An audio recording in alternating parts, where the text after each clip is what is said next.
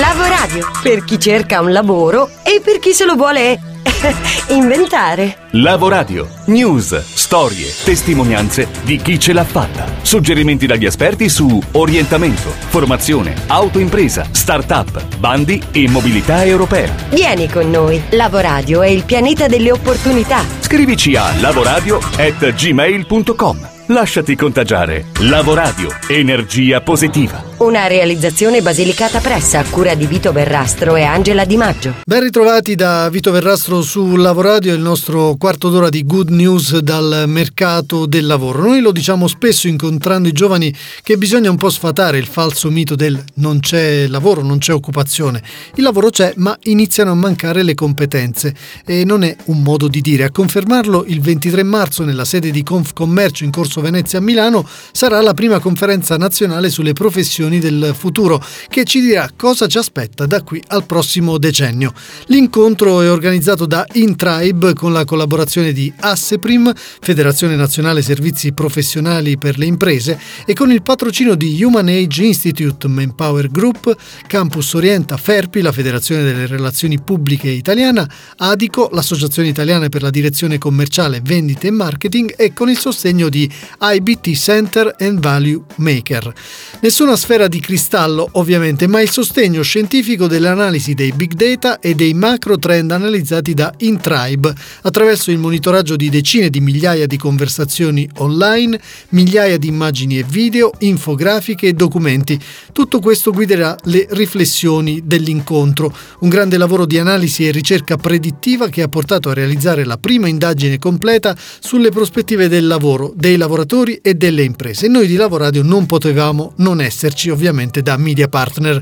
Per iscrizioni e approfondimenti sul programma vi consigliamo leprofessionidelfuturo.it è il sito di riferimento. E adesso per sapere cosa ci aspetta da questo incontro ci colleghiamo con Mirna Pacchetti di Intribe, la startup che organizza l'evento. Eh, quello che abbiamo fatto come analisti è stato, attraverso l'analisi dei big data, intercettare dati come quelli dell'Istat, le previsioni della comunità europea e anche analisi come quelle presentate al World Economic Forum.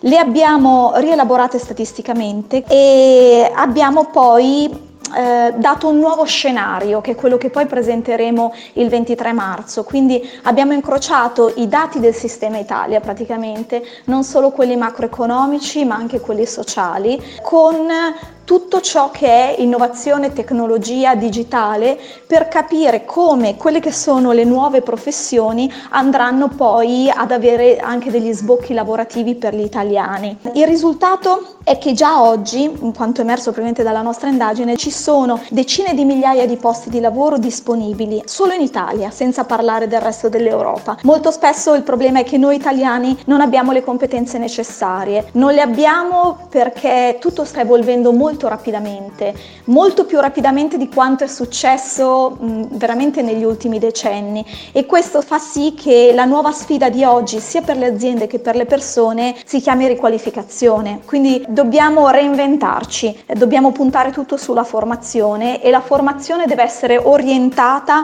a tutto ciò che è innovazione e tecnologia, perché è quella poi la chiave di volta ed è lì che ci sarà la vera ripresa economica, perché la ripresa economica passa attraverso un cambiamento di paradigma sia per le aziende che per i lavoratori. Parleremo di questo, parleremo di molto altro, presenteremo delle nuove professioni direttamente all'interno del convegno, eh, quindi invito tutti a partecipare il 23 marzo dalle 9, durerà mezza giornata, al primo convegno nazionale sulle professioni del futuro. Grazie, grazie mille per questa opportunità.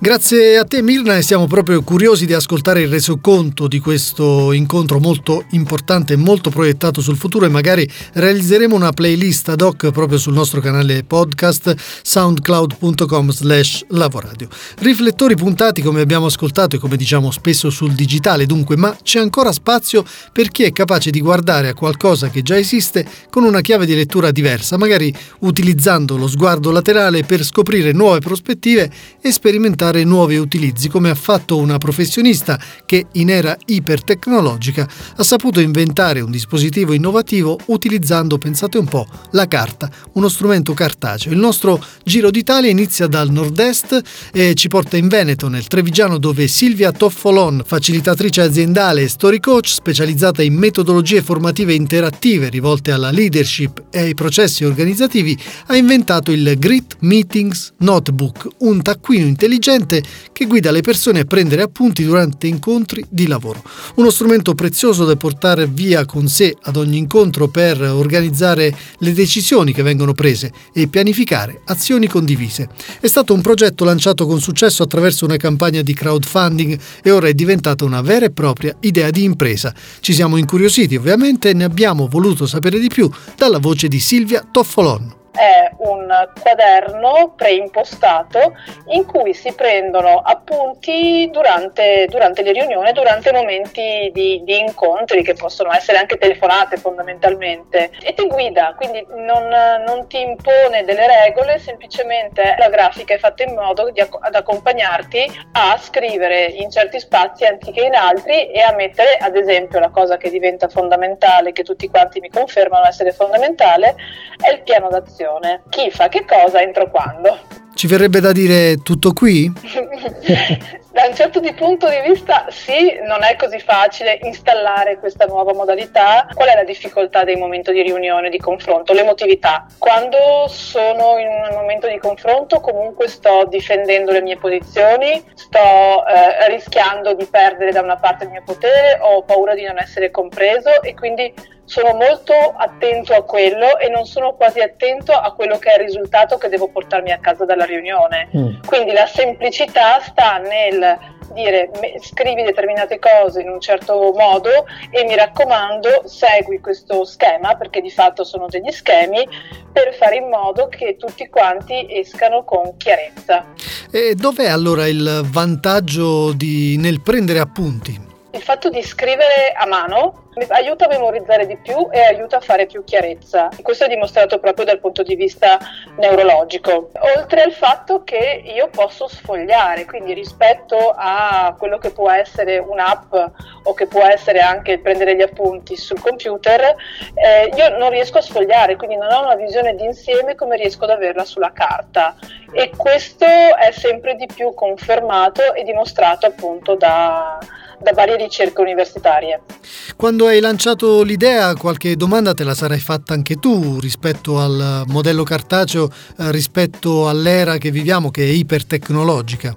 Eh, sì, anche perché io sono da un certo punto di vista un'ipertecnologica, quindi mm. io sono una che vede la convivenza della tecnologia con la carta, tant'è vero che in questo quaderno io poi dico inserite i, i dati e i risultati nell'agenda o nel vostro strumento di project management, mm. quindi io sono una persona che vuole prendere il meglio, sono, sono pigra, e quindi voglio ottimizzare al massimo le situazioni, quindi prendo dalla carta ciò che è il vantaggio della carta e prendo dal digitale tutti quelli che sono i grandi vantaggi del digitale. Una cosa non esclude l'altra.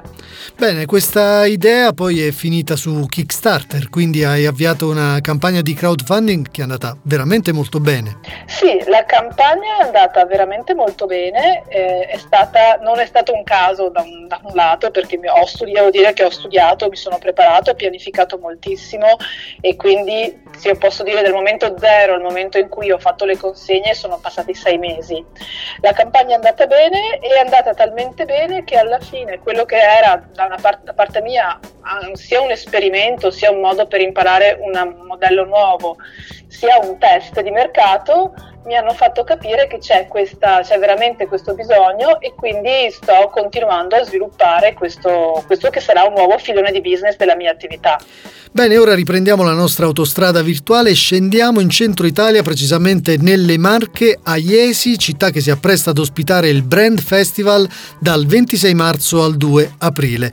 È il festival italiano sull'identità di marca che comprende workshop, eventi, convegni, mostre, incontri e si presenta come un evento unico nel suo genere per riflettere su come creare valore attraverso identità e attraverso i brand. Una prima assoluta che ci facciamo raccontare dall'ideatore dell'evento, Graziano Giacani. Eh, le Marche eh, sono una regione eh, particolare dove praticamente la media piccola impresa eh, regna sovrana Eh, siamo diciamo, caratterizzati dal fatto che siamo molto bravi a fare diciamo, il nostro lavoro ma siamo molto meno bravi a comunicarlo. Eh, da qui nasce appunto l'idea di creare una consapevolezza per il territorio intero con la scommessa e con l'obiettivo di diventare un polo nazionale per poter interpretare il brand a livello economico, a livello di vita quotidiana, a qualsiasi tipo di livello. Eh, nel programma che è vasto e che spazia tra convegni, aperitivi, incontri di ogni tipo si parla di brand come creatività, come identità. Che valore ha oggi la parola brand? L'identità non è soltanto quella che noi pensiamo di avere, ma anche quella che gli altri ci danno e quindi è una maggiore consapevolezza di quello che possiamo fare, di che, come siamo considerati, di dove possiamo arrivare.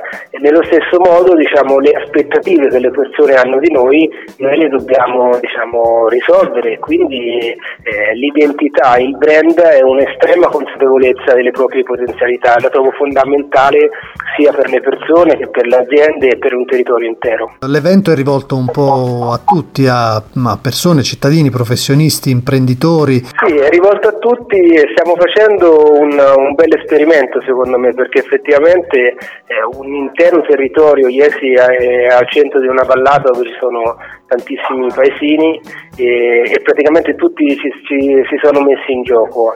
Stiamo sperimentando qual è l'equilibrio tra i vari brand, cioè qual è l'equilibrio tra la buona reputazione di una persona che lavora in un'azienda e quindi la buona reputazione di quell'azienda che lavora in un territorio. Secondo me è tutto legato e quindi lo, è ora diciamo, che la comunicazione non sia più a compartimenti stagni ma che guardi un po' il tutto alle persone per arrivare fino al territorio e non si fermi solo a, a un prodotto. Brand è un concetto però che va aggiornato continuamente. Immagino che a questo evento seguiranno altre iniziative da parte vostra credo proprio di sì, adesso siamo tutti concentrati su questo inizio perché diciamo, è molto impegnativo, però di fatto tutto quello che stiamo facendo, compresa l'amministrazione, le persone che ci stanno aiutando, è nell'ottica di creare, creare, creare, anche perché poi abbiamo avuto talmente tante richieste tra relatori, persone che hanno idee diciamo, molto simili, eccetera, che